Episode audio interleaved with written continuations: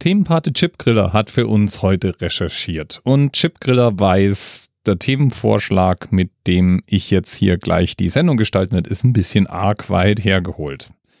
Chipgriller hat nämlich die 968 in Google eingetippt und dann erstmal festgestellt, es gibt verdammt viele Treffer zum Porsche 968.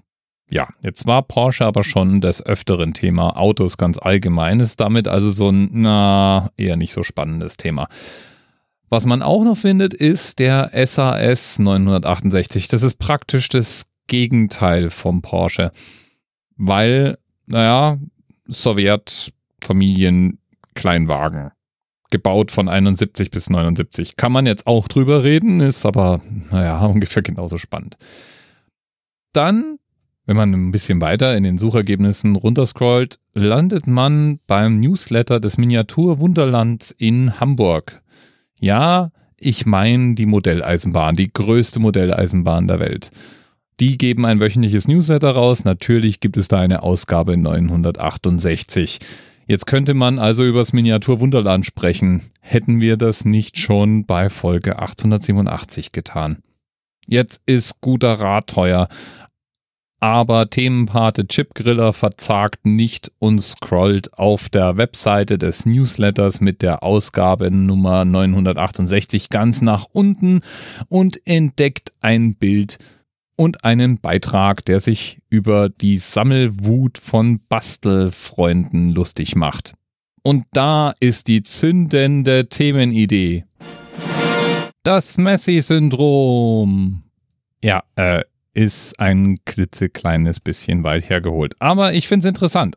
Und ich bin der Anerzähler. Und irgendjemand findet sicherlich irgendeinen Querverweis zur 968. Zum Beispiel einen Bericht über einen Messi, der 968 Zahnbürsten hatte oder irgend sowas in der Art. Was also ist das Messi-Syndrom? Das Wort kommt vom englischen mess oder to be messy, was so viel wie Durcheinander, Chaos, oder durchaus auch Müll, Abfall oder irgendwelche anderen Verunreinigungen bezeichnen kann. Und wichtig ist auch eins festzuhalten, ein Messi ist jetzt nicht jemand, der chaotisch ist oder der keinen Bock auf Aufräumen hat, sondern Menschen mit Messi-Syndrom haben eine Zwangsstörung. Sie sind nicht in der Lage, sich von Gegenständen, egal wie wertlos oder vergammelt die sein mögen, zu trennen. Da kommen also mehrere Aspekte zusammen, die gleichzeitig ein Krankheitsbild formen. Da ist einmal die Unfähigkeit, sich von Gegenständen zu trennen. Und zwar besonders von Gegenständen, die eigentlich nicht aufhebenswürdig sind. Der Opa, der sich von keiner Sicherung trennt, ist damit also ganz eindeutig nicht gemeint, sondern derjenige, der sich auch von einer leergedrückten Zahnpastatube nicht trennen kann. Der zweite Aspekt beim Messi-Syndrom ist, dass es in aller Regel nicht besonders gut organisiert zugeht in solchen Haushalten. Also hätte man eine Zwangsstörung, die einen einfach nur zum Sammeln von bestimmten Gegenständen zwingt, dann kann es ja immer noch so sein, dass man die sauber geordnet nach Größe oder Farbe sortiert oder in Regalen lagert. Messis hingegen, die haben eine gewisse Tendenz zur Vermüllung. Das heißt, wenn man in die Wohnung eines Messi-Syndrom-Erkrankten kommt, dann kann es unglaubliche Zustände angenommen haben. Beide Störungen gibt es übrigens auch getrennt voneinander. Also einmal gibt es Menschen, die zwanghaft Gegenstände sammeln und dann gibt es Menschen, die nicht in der Lage sind, den Wert eines Gegenstands richtig einzuschätzen und sich deswegen nicht von diesem Gegenstand trennen können. Was den Menschen mit Messi-Syndrom von dem ganz normalen Chaoten mit zu viel Zeug trennt, ist dann auch noch der Leidensdruck. Das gilt übrigens für die meisten psychischen Störungen und Syndrome. Es muss schon ein Leidensdruck herrschen, damit etwas zu einem Krankheitsbild wird. Und das heißt einfach auch, wenn ich glücklich damit bin, Kram um mich anzuhäufen, dann hat auch vielleicht keiner ein Problem. Allerdings kann es natürlich passieren, dass ich mich mehr damit beschäftige, Gegenstände zu sammeln oder zu suchen, als mich mit Menschen zu treffen.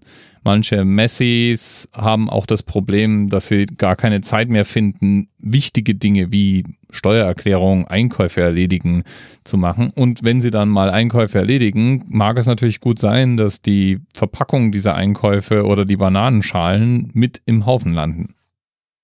Daraus ergibt sich dann natürlich eine ganze Menge Leidensdruck. Das Umfeld hat ja wahrscheinlich nur begrenzt Verständnis für sowas. Das ist insbesondere deswegen so, weil meistens das Sammeln der Gegenstände nur die Spitze des Eisbergs ist.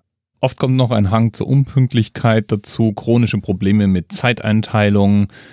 Können Messis schon bei Gegenständen die Priorisierung nicht richtig gerade ziehen, ist es natürlich auch bei der Priorisierung von Handlungen wie zum Beispiel sich waschen manchmal schwierig. Und ganz allgemein leiden die dann auch darunter, angesichts des Chaos in ihrer Wohnung vollständig überfordert zu sein. Ja, und das mag dann auch ganz gern mal zu Übermüdungssyndromen, zu Depressionen oder allgemeiner Handlungsunfähigkeit führen. Ist also kein Spaß. Das Wort messy übrigens wird im englischen Sprachraum so gut wie gar nicht benutzt. Da ordnet man dieses Verhalten dem groben Bereich der OCD, also der Obsessive Compulsive Disorder zu und nennt es Hoarding oder Compulsive Hoarding. Also zwanghaftes Sammeln. Ein wirklich bizarrer Fall dieses sogenannten Hoardings sind die Collar Brothers. Ein Fall aus dem Jahr 1947, der so bizarr war, dass, dass die Geschichte weit bekannt wurde. Die Collar Brothers stammten aus einer wohlhabenden New Yorker Familie und hatten ein Stadthaus in New York geerbt, in dem sie dann auch lebten. Der ältere Bruder Homer war eigentlich Ingenieurwissenschaftler, hatte allerdings relativ früh mit allen möglichen gesundheitlichen Problemen zu kämpfen. Irgendwann verlor er seine Sehkraft und starkes Rheuma sorgte dafür, dass er sich irgendwann kaum noch bewegen konnte. Sein jüngerer Bruder Langley versorgte ihn. Beide lebten ja zusammen in demselben Stadthaus. Langley war der Hoarder von den beiden. Das heißt, Langley füllte dann nach und nach das Haus mit allen möglichen Gegenständen an. So viel Schrott, dass bei der Räumung dieses Anwesens verschiedene Räume nicht mehr zugänglich waren. Die Räume waren so aufgefüllt, dass Langley eigene Gangsysteme gebaut hatte. Und weil er nicht nur messy, sondern auch noch einigermaßen paranoid war, der Arme hatte wahrscheinlich so eine ganze Reihe von verschiedenen Störungen, hat er in diesem Gangsystem eine ganze Reihe von Fallen eingebaut. Irgendwo mitten in diesem Chaos lag dann sein Bruder Homer und er kam regelmäßig mit verschiedenen Lebensmitteln zu ihm.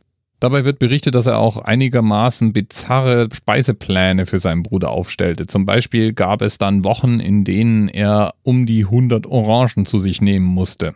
Der ganze Fall kam an die Öffentlichkeit, als es irgendwann zu einem bedauerlichen Unfall kam. Langley war unterwegs gewesen, um Lebensmittel für Hummer zu besorgen und dann zurückgekehrt und hatte dann beim Durchqueren seines Gangsystems eine der Fallen selbst ausgelöst.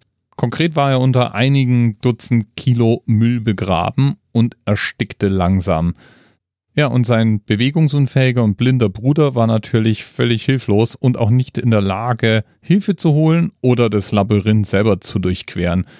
Und so musste er nicht nur erst mit anhören, wie sein Bruder in der von ihm selbst gebauten Falle langsam erstickte, sondern verhungerte anschließend.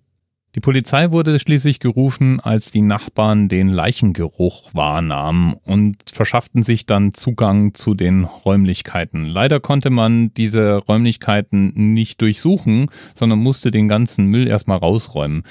Über 103.000 Kilogramm Gerümpel und Müll kamen aus dem Haus. Nur ein kleiner Teil davon hatte überhaupt irgendeinen Wert und wurde dann auch versteigert für weniger als insgesamt 2000 Dollar. Das Haus selbst war inzwischen einigermaßen baufällig. Die beiden Brüder hatten sich nie groß die Mühe gemacht, das Haus zu pflegen. Das Dach war undicht.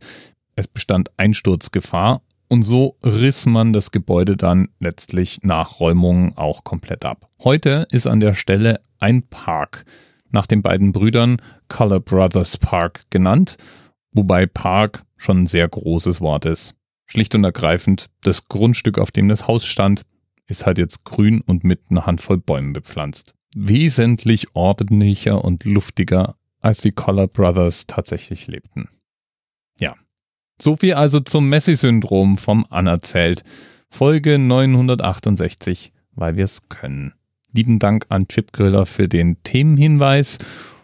Bis bald. Thema Rest 10, 9, 8.